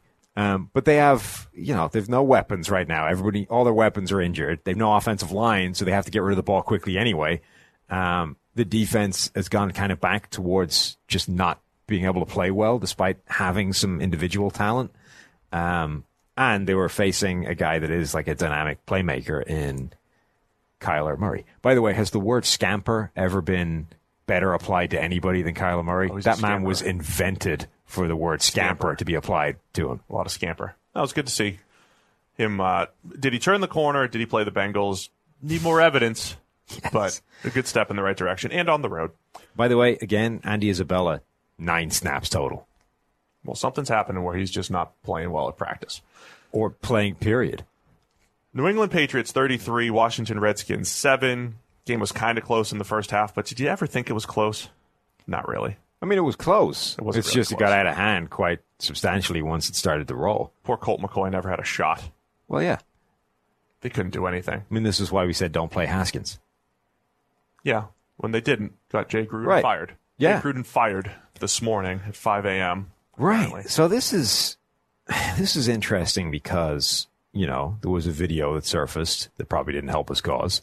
Um, but I think honestly, the underlying thing is like this is Haskins' time now, and the, apparently all the reports suggest that Jay Gruden didn't want Haskins like, from the get go, from the draft. Didn't want him. Didn't didn't like him as a quarterback. This was a decision made elsewhere. So if you're turning to Haskins now, you kind of need the guy to buy in, right? Whoever's the coach needs to be on, on board the Haskins train, which means now the guy you hire needs to be sold on Haskins. Because if you bring in the next guy and he's like, well, I don't like him either, well, then you need to draft a quarterback again. Doesn't have to be. You just No, but I mean, it would seem silly if you if you were convinced enough that Haskins is your guy this this year. If you then hire a guy that wants somebody completely different next year, I mean, unless you're in, you know, unless you're in, in a, an Arizona situation where you have a clear dramatic upgrade available, Like, well, we kind of liked him, but we're in we're in position for somebody we believe is a generational talent. Yeah. fair enough. But if you're just in position for the next third best quarterback or whatever in the in the draft, is that you kind of need to match that, right? Um, the other thing is, I, I made a lot of Josh Rosen comparisons to Haskins. That might be one of the comparisons as well. yeah, It just doesn't excite me enough that I'm, t- you know, I'm not hitching the wagon to Haskins going forward. I'm, I'm. It's just I'm it's, looking it's a complicated situation now because it's not as easy as just well let's hire the next best candidate and uh, it's like crap they actually there's a quarterback situation relevant here as well. Um, also, I kind of like that it's, it's Bill Callahan right that's taken over. Yes. um, who was their run game coordinator and has immediately declared his intentions to reestablish the run. Of course he has. The problem we've got here is the run game hasn't nearly been established enough. So we're going to run the ball more. Adrian Peterson, I think, also came out of that game pissed off about his usage. So between Peterson and Bill Callahan, next week Washington's going to try and run the ball like 87 times. the funny thing about all that is Bill essentially became famous for running that Oakland offense with Gannon running, you know, passing the ball all over the place. Yeah. With Gruden. Mm-hmm. Anyway.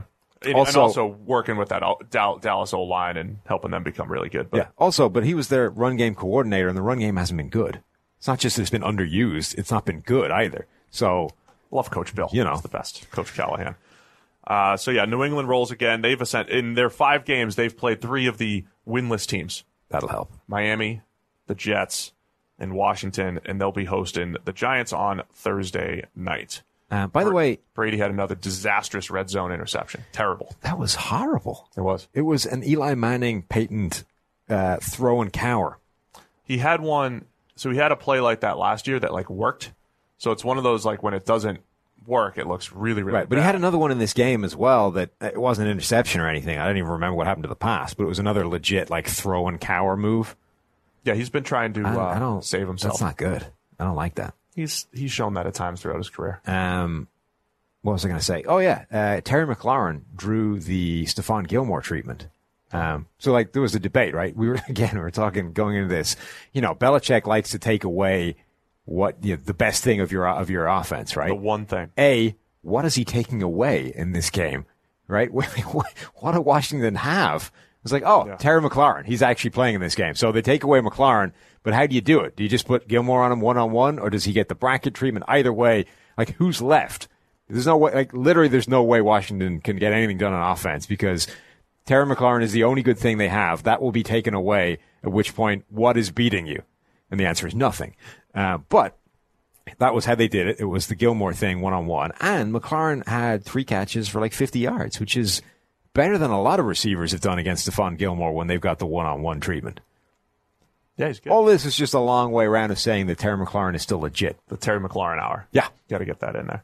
I wonder if New England thinks, hey, we, we should have drafted him in the first round instead of N'Keal Harry. I mean, they should have. I wonder. Did you know that? So there was debate as to what his nickname should be, right? Some people have been saying Scary Terry, and that's just a terrible nickname, which we should never use.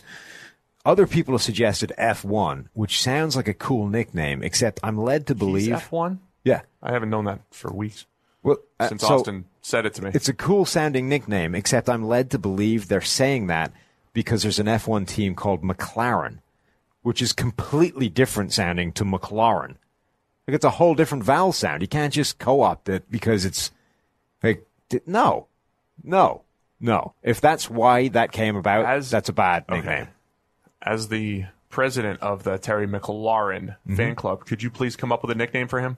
You do it. Not off, the, not like on the top of my head. Your job. Maybe in future. Well, no, no, you have time. Okay, give me some time. I'll work on it.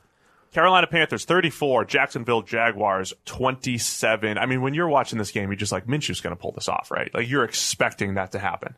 Yeah. Gardner, so I I don't want to pull, I don't want to tear down the greatness of Gardner at all, but he's one of those guys. His all of his bad plays this year have been fumbles Yeah. and avoidable fumbles. That was so bad. he's got multiple. He's got four or five turnover worthy plays that are fumbles this year. And again, remember when we say you know throwing motion, you get stripped. You know sometimes you can't avoid it. We'll say Minshew's got like four or five avoidable fumbles this year. Yesterday, uh, yesterday was bad. With Here's some the of those. thing, but he's still throwing the ball really well. He is, and he almost got it done. Like he got them in position to get the game back, right? Yeah. There was what was interesting is how they then like the plays at the end, they they basically ran this hail mary play where Leonard Fournette wound up being like the primary target. Now I'm not sure that was I'd be late throwing though. That was like a late chuck up to him, wasn't it? the, the first one. I don't think so. Um, There was one that he got to Chark, which Either know- way, here I would just question why he's even on the field and Oh, like, I an agree. obvious It's sort complete- of passing into the end zone hail mary situation. Like, are you really expecting Lenny to go up and get it over DB in the end zone? he had another big run again though too. He looks He did, yeah. does look fast. He- He's starting to look faster and all that stuff. Yeah, he had a decent game, But I wouldn't But, throw jump like, balls yeah. up to him. And then the, then you add maybe the most depressing game-ending play I've ever seen, which is Minshew failing to make the end zone from the 40-yard line. Now, okay, he was like running to his right and was slightly off balance, but like Mahomes would have been in more danger of throwing through the end zone than coming short of the end zone from that exact same throw. Yeah, and it- Minshew could, and not only that, it didn't just fall short. It didn't just fall short, rather. It was honestly like five yards short. The every now and again his lack Noodle. of arm shows up. Yeah. Every now and again. I Uh-huh. mean, he does a great job of mitigating it, throwing with anticipation and all that stuff. And it doesn't really matter if you know how to throw Yeah. the ball and you're accurate, but every now and again it shows up. Yeah, it's like that. Uh, you remember that scene in Police Academy where they had the guy with the fake Spanish accent? Ma- Mahoney was like, you know, every now and again you lose your Spanish accent. What's up with that? It's like Mahomes just every now and again your noodle, yeah, yeah. your noodle rushes back to the surface. It just shows up a little bit. Uh, another game, Kyle Allen three and zero as the starter for the Panthers. Another not not great game for him, but Christian McCaffrey. All I see is W's. some people are going to give. Uh, I've heard some people say, "Hey, Christian McCaffrey should be in the MVP, MVP. race." If there's a running back, based off just what they've actually accomplished this year through five weeks, is is McCaffrey the type of guy that actually deserves that? That's far too many degrees of hypotheticals. I mean, it's right now. I mean, it's through five. The only thing we're talking about is through five weeks. Right, but you're asking me to hypothetically extend a five week sample size to an award that if I hypothetically gave a crap about, Oh, it wasn't absurd to All right, begin with. let's just talk about how awesome Christian McCaffrey Yes. is. Even though he got, did get banged up at the end. he got they were claiming he was claiming it was cramps so Oh, not okay. really um can we talk about how right i was about him by the way No, because why because when we get negative feedback on the podcast, it's pretty much about stuff like that. Like, i don't even care like right I am. pff me personally i was riding the christian mccaffrey bandwagon from like day one in college Good job. because i had all those stanford games the dude was amazing Now you want a high five. yeah Good job. here's the thing Let's though, just talk did- about okay the, the PFF podcast where Sam talks about all his favorite players. Yes. Um, it's not what I would say is it, Christian McCaffrey and Alvin Kamara and a couple of other running backs right now should be changing the way that teams are scouting running backs, right? Because everybody used to look for this giant workhorse bell cow running back that could take 350 touches a season um, and keep grinding, keep grinding out those three yards in a cloud of dust and never break down. Super durable. Everybody's looking for the next. Um, who's the Hall of Famer that we don't think is a Hall of Famer? Curtis Martin. Everybody's looking for the next Curtis Martin, right? I thought you were going to go after like Earl Campbell at first. Or something. No, no. Everybody's looking for the next the next Curtis Martin, the guy that can go out there, touch the ball nine thousand times, and keep grinding, right?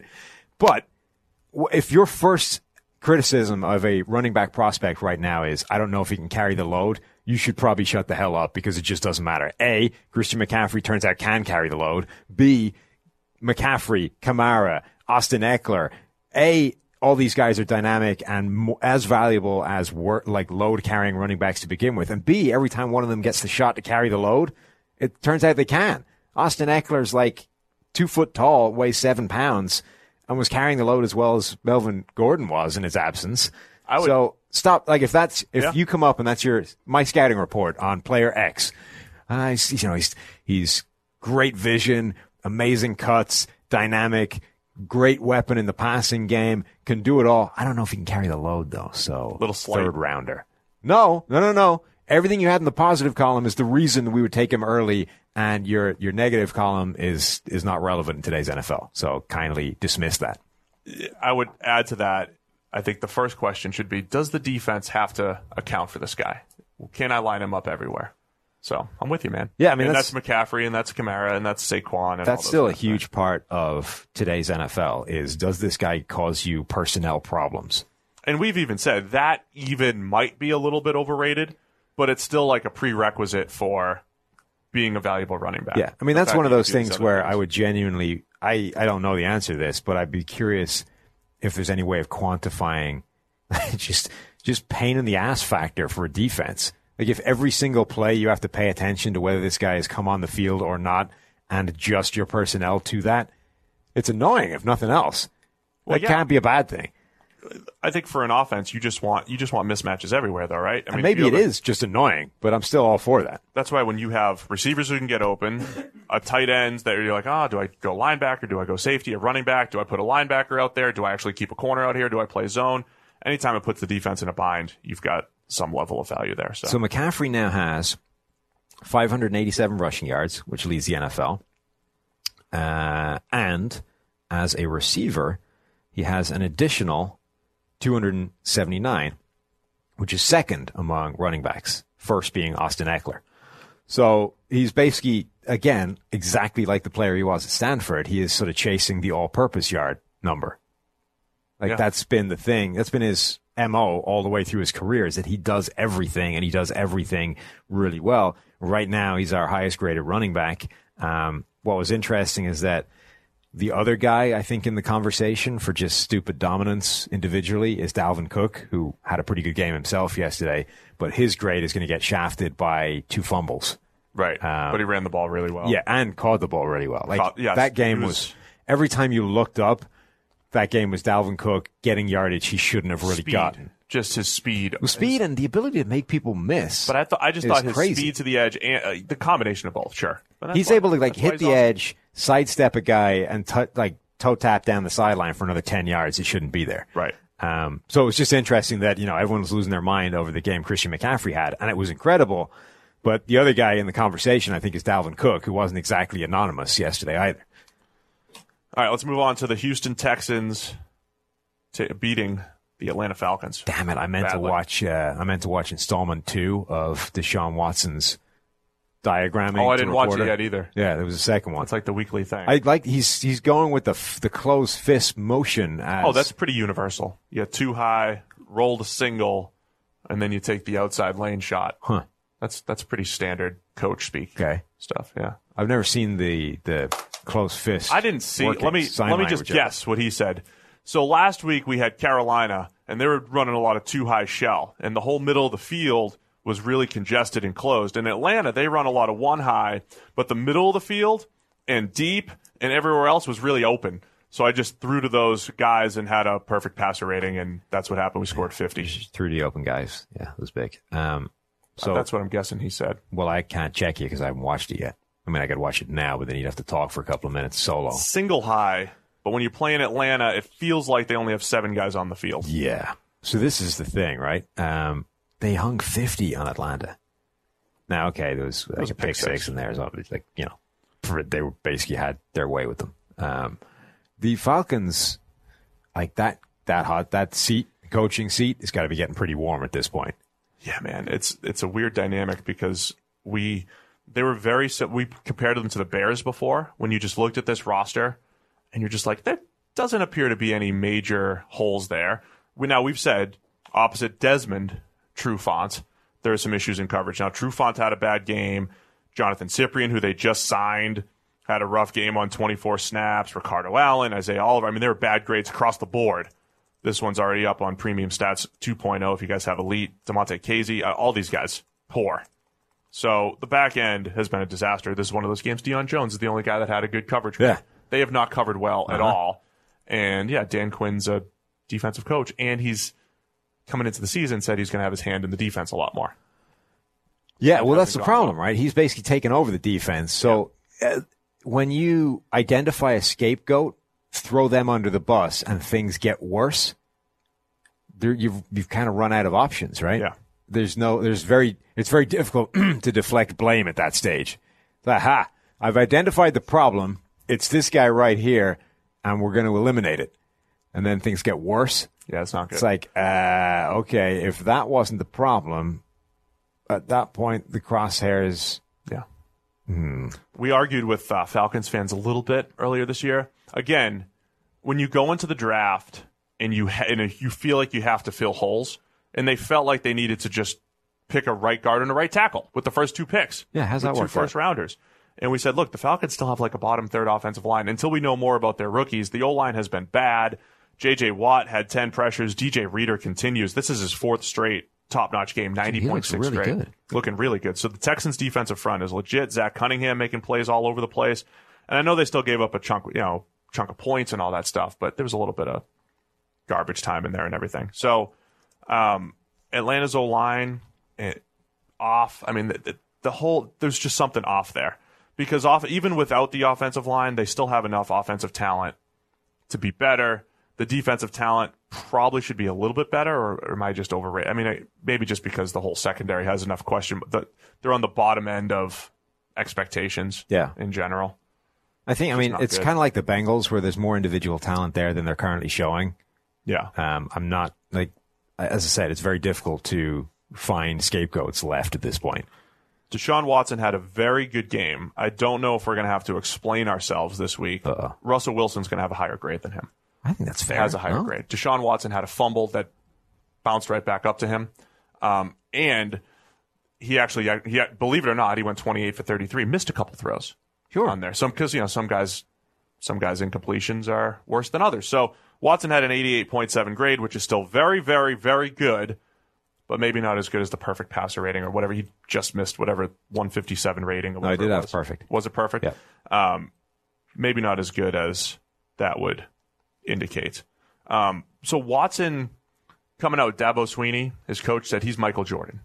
He gave him he gave this, you know, he's a winner. He just finds a way to get it done and all that stuff. And I do believe there's something to through the years, the Brady's and Rodgers and Breezes and all those guys that have like elevated their game, especially when they've been doubted.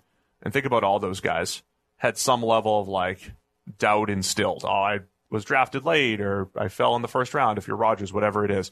Watson's coming off this terrible game where we said he he left 150 yards on the field and had a bunch of turnover worthy plays and all this stuff. And they had this video of him like working out after the game and saying this is unacceptable or whatever. Now, yes, you're going up against the Atlanta Falcons who have made other guys look good. Do you think there's something to Watson in this? Does he have that like high end, never doubt me factor where you just kind of expect that superstar ability to kind of bounce back? Does that all make sense? Yeah, I was thinking about him the other day. I think he's kind of he's almost like Patrick Mahomes, except he is, he has these random sort of off games. He does. And last year he had a few, and they don't always Right. So I in think like he's one of the few quarterbacks capable of doing the same kind of crazy things that Mahomes does. Not quite the like utterly absurd, like Right. slinging to your left, you know, all the way across your, like the ridiculous stuff that physically I don't know that anybody else can do. But in terms of just so much stuff, you're like, I don't know how you stop that. Like that's undefendable what he's currently doing. yeah, like outside of structure plays, right and things like and that. yeah. consistently like the stuff that you shouldn't be able to do well consistently he's able to do a lot of you know the in this situation most quarterbacks cannot sustain this and yet he is but he does have these random stinking games that Mahomes doesn't really have last night notwithstanding um, so that was kind of where I came down on this is that he is basically as freaky talented as almost anybody in the league, but just has unexplained um, blips in that. That is why I think consistently our grades kind of ding him slightly from where everybody else is. Because again, it's like it's like the mental highlight reel. What's the mean here, right? I'm going to throw out the stuff at either end and just concentrate on the middle. So we uh, all everybody remembers is what he's capable of doing, and if he had a random crappy game along the way, it's like, well, yeah, we can, he can, we'll we'll give him one. So well, okay, that's fine. You can give him one, but we're counting it, so it's going to pull him down slightly. Yeah, I'm gonna again. I, I think I'm gonna write up all the quarterbacks where the stats and the grades just don't match up perfectly. Watson's gonna be on that. You know, look, he's not a 120 passer rating guy this year, whatever he's at. So because of, because of the fumbles and he's had a lot of passes that should be picked that haven't. But man, he was awesome yesterday in that game against the Falcons. Couple more to get through here. Uh, Packers Cowboys. Another fascinating game here. Yeah, Dallas looked off offensively. So let's start with this. What did I text you about? Jaire Peters. JR looks like the new Marcus Peters. I think that's harsh. he's make he gave up over 200 receiving yards, and he, it should have been more because the interception that he had, he gave up a ton of ground and it got dropped into his hands Yeah. for a pick. He was getting torched left and right, but he still got his hands on two other passes besides that pick. he still gets really, his hands on a lot. really hard for NFL defensive backs to deal with double moves. It's just I know, it's plus Amari Cooper is one of the best route runners in the NFL. I know. I just think that's harsh. That's all I'm saying. Oh man, he's just he just gave up a ton. He did.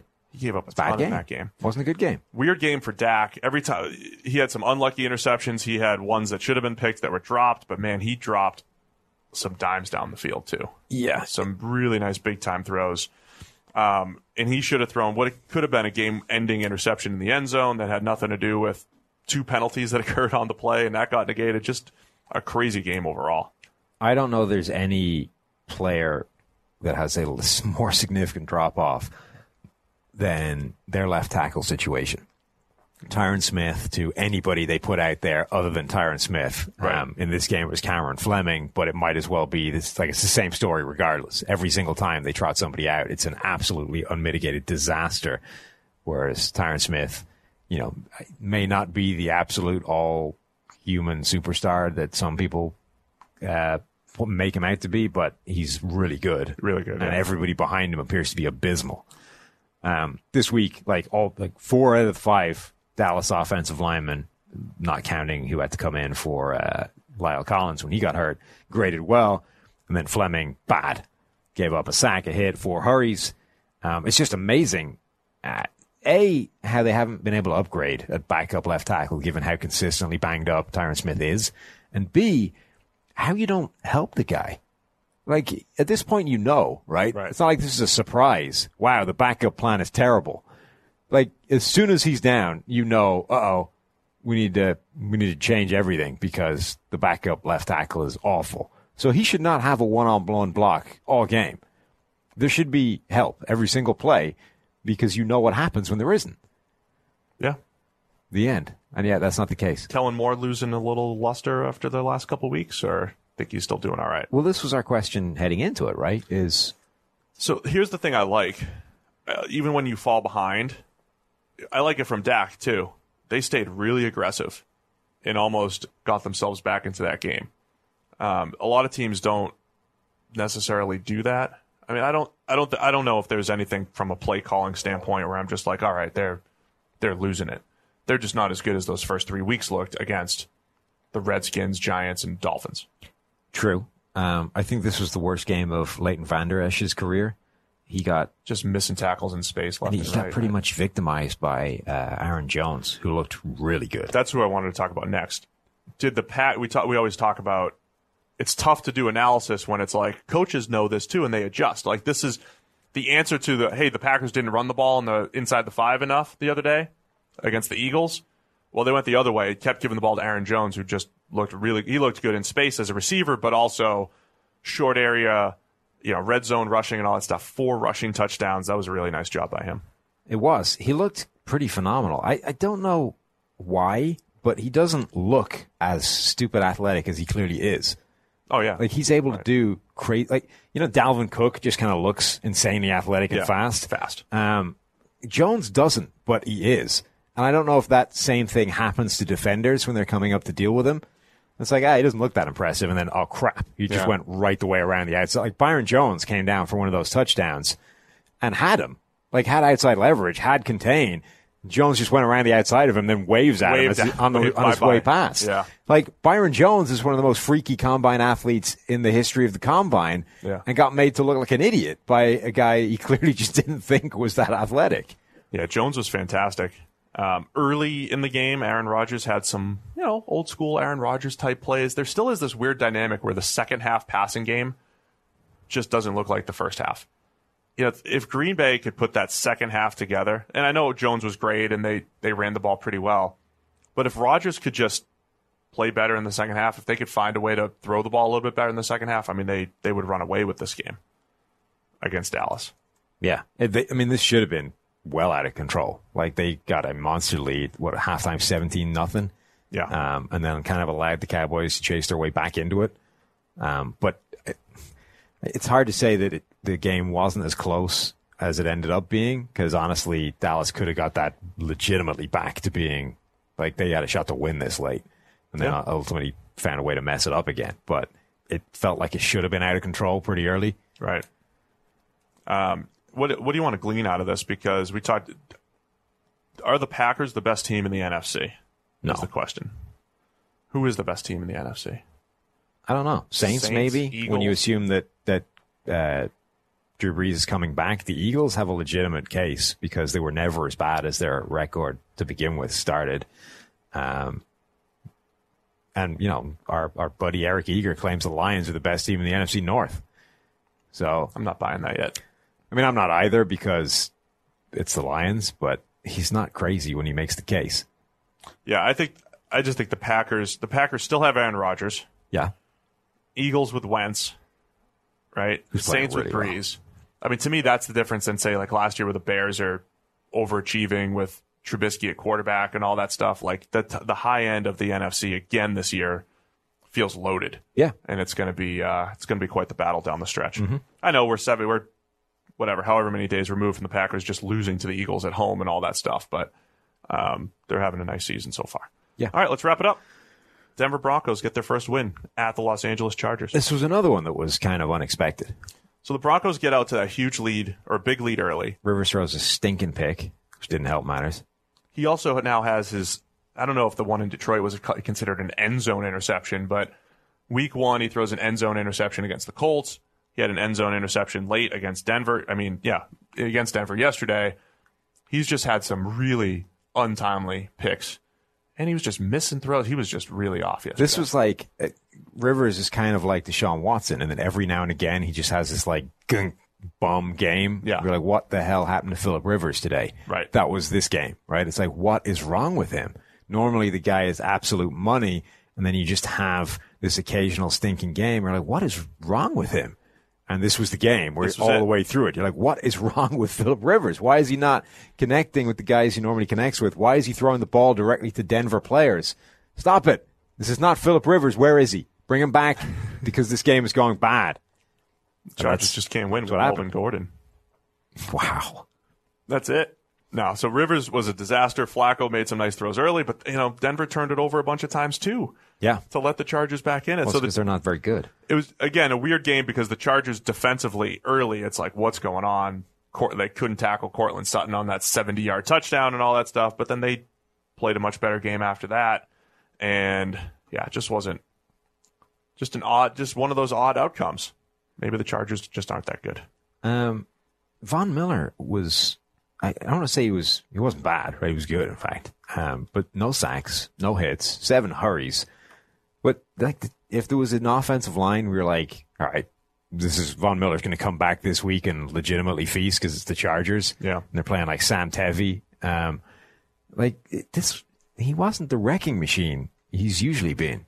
Like his his start to the season has been uncharacteristically okay. Yeah, Like he's been consistently generating a reasonable amount of pressure, but he hasn't been an absolute force the way he has been throughout his entire career. Like the dude has averaged something like 85 total pressures a season, which is basically averaged a league leading amount of pressure yeah, it's great for his career. since uh, t- since 2011. I mean, just an extended period Right. of elite play. This season so far, he's got 23 total pressures through five games. So a Less than 85. Right, a reasonable degree short of that. You're trying to make me do math in my head? Well, I was. I, I certainly wasn't going to attempt it. I was just. I, you. I left the door open for you to take a stab at it I if mean, you it's want not, it. it's not terrible, but it's yeah, it's not the same. But it's a significant downswing. Um, and those are coming like without the sacks. Again, like sacks are never a great way of measuring pass rush, but there's something to a guy that like consistently nails 15 every year. Yeah, but you're usually going to have the thing is you're usually going to have that like here's a 2.1 second win where the quarterback just had no shot. Right. I mean, if you look at his career uh, of the, the seasons where he's played, you know, basically all the time, 13 sacks, 20 sacks, 15, 17, 14, 10, 16, right? So he's averaging like 15 sacks a season, essentially. And this season he's got two through five games. So again, that's just way off where he normally is. Are you giving up on the Chargers? Am I giving up on them? Um, hmm. No, not within that division. I mean, what it depends. What's the, for the Super Bowl? Well, I don't know. I mean, we thought it was, you know, Chiefs are the favorite, but the Chargers will give them a run. Did Philip was Philip Rivers? So Rivers, if you look at last season, you know, he was getting MVP hype Yeah. through, through 12 or 13 weeks. And it was his best season since about 2012 or 11, definitely not 12, uh, maybe since 2010. Was that more a blip rather than, hey, Philip Rivers is that clear top eight to 10 guy? Again, you know, has he dropped off a little bit? Because, yeah, he's doing what, you know, he, like you said, in previous seasons, he'd have those games, right? Kansas City, four picks and stuff like that. And last year he avoided him for a while, and this year he's kind of reverted back to, man, like, what are you doing, Philip? A bunch of times. I just don't think this team is talented enough for them to legitimately compete for a Super Bowl. I think that between injuries that they've already lost guys, that offensive line, I'm never buying into a team for a legitimate Super Bowl that has a crappy offensive line. I'm just not sold, right? I think if I'm shooting at the percentages, I would take a team like the Eagles or the Patriots or a team that you're confident in their offensive line. Patriots, O line's not good. Right. It's not good, but it's not a disaster. Um, I, confident in their offensive line, at least not being the reason they're losing games uh, over the long haul. Like the Chargers have a pretty terrible offensive line. It's one of the worst ones out there. Somehow in this season, it's not like the very worst because the season has been like a cataclysm of terrible offensive lines. But I think it's the thing that's bad enough to prevent them winning against the best teams. That makes sense. So But they might make the playoffs again. Oh yeah, they could still make a Right. run. I think Rivers has to has to play better than he has. Um, that's it for this week. By the way, I didn't realize we've got. Uh, I saw. I didn't realize we got the ticker going. Yeah, yeah, it's cool, right? Looks great. New ticker. It's nice. So like, if my computer dies, which- I could just look at the ticker. Well, it's assuming we have all of the information on the ticker that you need us to have. just like scores and stuff like that. I told you you'd be too dark against the background, didn't I? No, I think that's the tilt of our monitor. Mm, Ethan's Ethan's nodding. But yeah, the ticker's going in live. It's not like post production. I could've changed my shirt. It's in live. I know. Well, we hope everybody enjoys all the production live here on the YouTube channel. Uh, if you're just listening to the podcast, Yeah, you don't have a ticker. go check it out No ticker on for the you. YouTube channel. Give us some more views over there because it's really taken off. All right, guys. Week five is in the books other than Monday Night Football. Give me Oh. your two seconds on uh, Who the hell's even playing? Browns and 49ers, Browns man. and 49ers. Baker and Jimmy. At 49ers? Yes. Uh, okay. Hmm.